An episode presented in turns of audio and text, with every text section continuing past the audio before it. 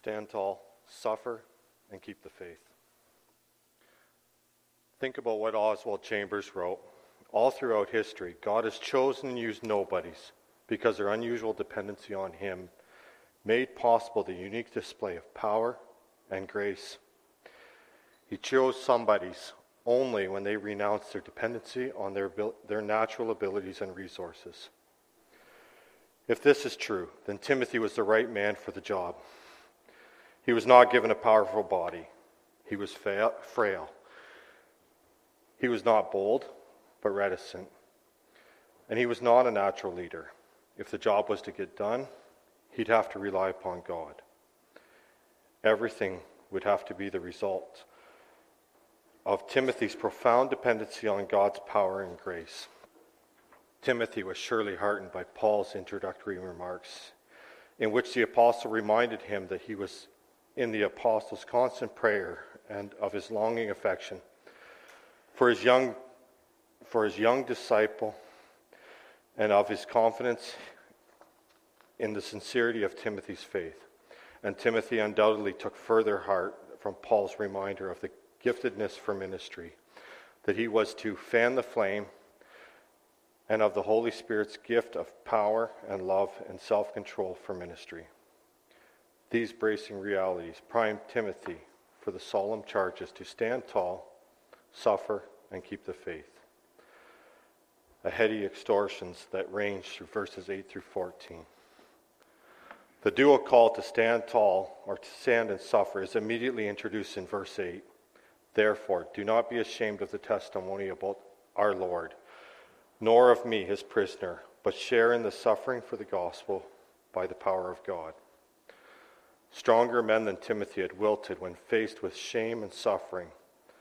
The iron willed, sword wielding apostle Peter had loudly declared, Lord, I am ready to, to go with you both to prison and to death. But he was, he was soon he soon was ashamed to admit that he knew Jesus. And he denied him outright before the soldiers and before a servant girl as Jesus watched. In those storied and thankful fleeting moments, Peter fled the shame and the suffering of Christ. The temptation for Timothy to succumb to shame was not a figment of Paul's imagination. The cross of Christianity was a scandal it may seem incredible that people would view Jesus as, as shameful, but both Jews and Gentiles viewed crucifixion as a penalty reserved only for the worst of criminals and as the ultimate emblem of disgrace and dishonor. Platt and Company would never mention the equivalent of the English word cross. The loathsome word was too obscene. And in the sophisticated Greek environment, the preaching of the cross was held to be absurd. The idea of a Jewish peasant becoming a, a, substitutionary atonement for people's sin was laughable. The crudeness was mocked by educated urban Greeks. There were also some in the Ephesian church who viewed Paul's suffering and imprisonment as public proof that the Holy Spirit was not with Paul. Paul's enemies within the church believed that the resurrection, a spiritual resurrection, had, taken, had already taken place and that those who had experienced it had been so filled with the Spirit that their difficulties evaporated. The, their theology was similar to today's health and wealth preachers. To them, Paul's suffering and imprisonment in Rome were due to his, to his shameful, unspiritual nature and the disapproval of the Holy Spirit. But Paul urged Timothy not to succumb to such ungrounded shame whether over the scandal of the cross or the shame of Christ's servants. Rather, he was to stand tall, as Paul himself did in that foul dungeon. Paul's unbowed, towering posture is detected here in, in, his, sub, in his subtle use of words as he described himself as his prisoner, that is, the Lord's prisoner. He is in Caesar's dungeon, but Nero is not his captor, Christ is. And the apostle is proud, not shamed. Thus Timothy ought, Thus, Timothy also ought to stand tall. Be the man that you are meant to be, Timothy. The parallel call to suffer is, ex- is explicit, but share in suffering for the gospel by the power of God. Rather than being ashamed of Paul's suffering, Timothy must stand tall and freely. Choose to suffer with the great apostle. Oswald Chambers was right when he wrote To choose to suffer means there is something wrong. To choose God's will, even if it means suffering, is a very different thing. No healthy saint ever chooses suffering. He chooses God's will, as Paul did, whether it means suffering or not. This said, suffering ra- rather than being removed by the gospel is actually part of the gospel. Jesus made it clear from the beginning when he forewarned his followers in the upper room If the world hates you, know that it hated me before it hated you. If you were of the world, the world would love you as its own. But because you are not of the world, but I chose you out of the world, therefore the world hates you. Remember the word I said to you A servant is not greater than their master. If they persecuted me, they will also persecute you. If they kept my word, they will also keep yours. In the same way, Jesus crowned the Beatitudes with suffering, implying that once you've mastered the seven good qualities of poverty, the seven good qualities of poverty of spirit, mourning, meekness, spiritual hunger, mercy, purity of heart, and peacemaking, you will be rewarded with suffering. Blessed are those who are persecuted for righteousness' sake, for theirs is the kingdom of heaven. Matthew 5. Suffering is part of God's gospel, gospel blessing. When Jesus called Paul on the road to Damascus, he immediately sent Ananias to him, saying, Go, for he is a chosen instrument of mine to carry my name before the Gentiles and kings and the children of Israel. For I will show him how much he must suffer for the sake of my name. And as the years passed, Paul would describe his ministry like this we are afflicted in every way, but not crushed, perplexed, but not driven to despair, persecuted, but not forsaken, struck down, but not destroyed, always carrying in the body of the death, always carrying in the body the death of Jesus, so that the life of Jesus may also be manifested in our bodies. For we who live are always being given over to death for Jesus' sake so that the life of Jesus also may be manifested in our mortal flesh. So death is at work in us, but life in you. Paul encouraged the Colossians by telling them that suffering is a privilege.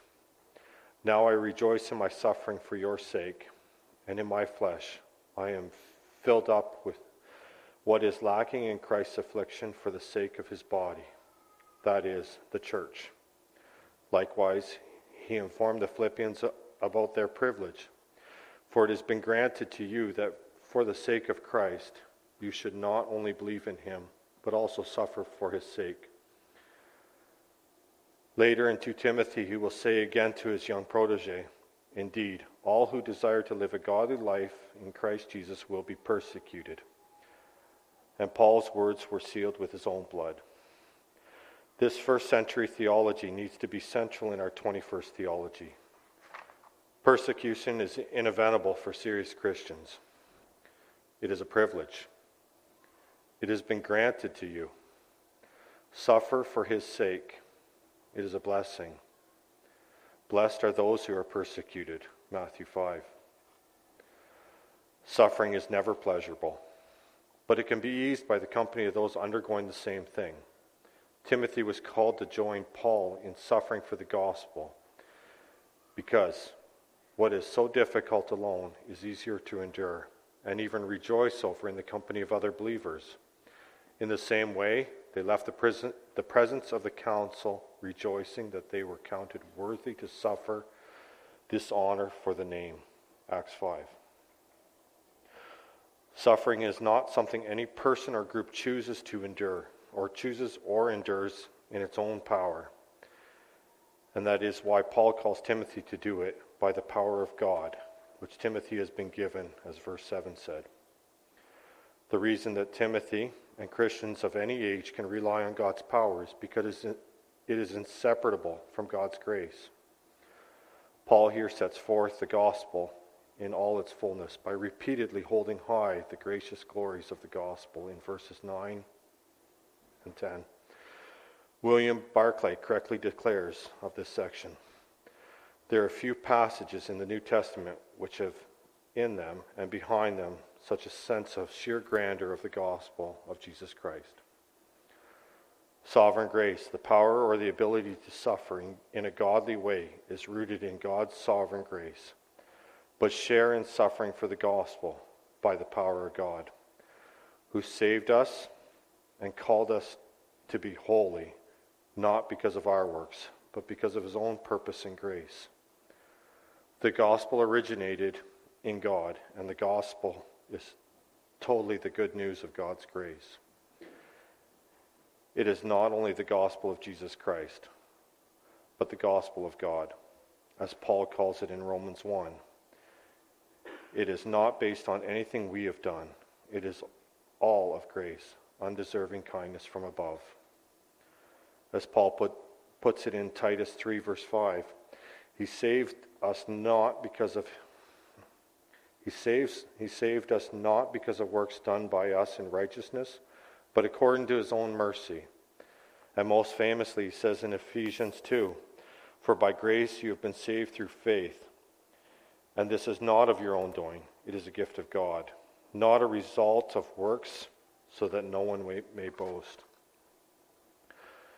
If our salvation depended on anything in us, our, our position, based on any realistic estimate of ourselves, would be hopeless. All glory goes to God for his sovereign, omnipotent, sustaining grace.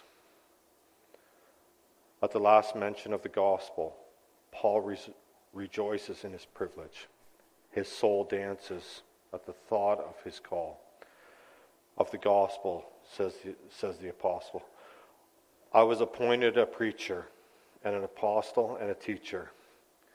He was a kerux, one who sounds forth the, forth the evangel, the greatest news ever told. He was apostolos, one sent with a, a specific commission from God. And he was a teacher, a didaskalos, as he outlined the great doctrine of faith, the apostolic deposit, and as he marvels at his privilege, he reflects on his suffering, which is why I suffer as I do. I am suffering because the gospel is so utterly glorious. I am suffering because it is so powerful. I am suffering because it is the only hope of the lost. As he stands tall, he further ex- excludes. Sorry. As he stands tall, he further exalts, but I am not ashamed, for I know whom I have believed. And I am convinced that he is able to guard until the day that has been entrusted to me. Think of it. Though he is entombed below the ground in a dark, dripping cell, awaiting execution, though he seems to have been forgotten be a forgotten cast off to the world. And certainly to his enemies, he vows, I am not ashamed. Why? For I know whom I've believed. Certainly, Paul knew what he believed as well as any Christian who, ever, who has ever lived. He had authored at least 13 of the 27 books of the New Testament. But he stresses whom he has believed, and it, who he has believed in and continues to believe in in perfect tense. There is no wavering, no doubt, only profound confidence of perpetual faith and a constant relationship with God. Thus, he stands imperially tall and unashamed. Why else is he not ashamed? I'm convinced that he is able to guard until the day what has been entrusted to me. Paul lived with the certainty that God would guard his life. Commitment to the gospel until the, until the great day of Christ's return and final judgment. Paul was absolutely certain that his gospel deposit would be protected right up, into, right up to and the judgment, where God would assess everything to his glory. So Paul towered unashamed. God would vindicate him. We should always remember that Paul was not theorizing or preaching in the dark, but with the reality before his eyes, this was real life.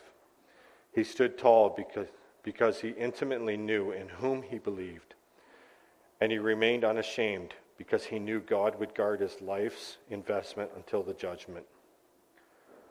What Paul was doing here by, by letter was extending the apostolic hand out of his Roman prison across the land and the seas and was beckoning Timothy to join him in standing unashamed while suffering for Christ. His hand still reaches out through the centuries to Christ's followers. The glorious gospel never demanded less. As a young preacher from Zimbabwe so memorably expressed it, I am part of the fellowship of the unashamed. I have the Holy Spirit's power. The die has been cast. I have stepped over the line. The decision has been made. I am a disciple of His. I won't look back, let up, slow down, back away, or be still. I won't give up, shut up, let up until I have stayed up, stored up, prayed up, paid up, and preached up for the cause of Christ. I am a disciple of Jesus. It is a great day when, by faith, your heart says yes to whatever the gospel brings, and you join hands with the apostle. Are you ready to do so today? Paul concludes this section with his Paul concludes this section with his famous charge to Timothy to keep the faith by living out two parallel commands. First, follow the pattern of the sound words that you, you have heard from me in faith and love that are in Christ Jesus. Second, by the Holy Spirit who dwells within us, guard the good deposit entrusted to you. Follow it by urging Timothy to follow his instruction. As the pattern for sound teaching, Paul sets this theological parameters for the preaching of the gospel. But Paul was especially concerned about how it was done, about Timothy's attitude, that it be in faith, in the faith and the love that are in Christ Jesus. The attitude with, with which Timothy maintained his orthodoxy was almost as important as the orthodoxy itself. How different the church history would be, would have been if the church had succeeded in succeeding generations had taken this to heart how different the church would be if this was true today. Guard it. The second imperative to guard the good deposit goes a step further. It is the same note that was sounded at the end of 1 Timothy. O Timothy, guard the good deposit entrusted to you. Avoid the, the irreverent babble and contradictions of what is falsely called knowledge, or by, or by professing it some have swerved from the faith. Timothy must be always Timothy must always be loving. But at the same time, he must be perpetually vigilant like a soldier. Timothy must be tough. But this is, but this is not the, the task of Timothy alone. He must do it with the help of the indwelling Holy Spirit. And here the appeal comes full circle. It began in verses 6 and 7 with the appeal to Timothy to live out his ministry through the power of the Holy Spirit. Then followed four commands do not be ashamed, share in the suffering, follow the pattern, and guard the good deposit. Now again, he returns by the he returns to the Holy Spirit, enabling Holy Spirit's enabling power by the Holy Spirit who dwells within us. There is no doubt that Timothy could do this. He was a prime candidate because, in Oswald Chambers' words again, all through history, God has chosen and used nobodies because their unusual dependency on Him made possible the unique display of His power and grace. He chose and used somebody's only when they renounced dependency on their natural abilities and resources. God is looking for a few good nobodies, people who know they cannot succeed in serving Him in their own strength. These are the people who are able to stand tall and who will unashamedly testify about Jesus. Like Paul, they are unashamed of the gospel because in their weakness they rely on the Holy Spirit. These are the people who join in suffering for the gospel of, by the power of God. They are humble because they see the gospel grace for what it is. They see the gospel grace for what it is of God and not of ourselves. They are so overwhelmed by the gospel that they both suffer and stand tall. These are the people who keep the pattern of sound teaching and guard the gospel. Their weakness is the occasion for God's power. Their, reti- their reticence for his loving aggression. Their need for the help of the Holy Spirit.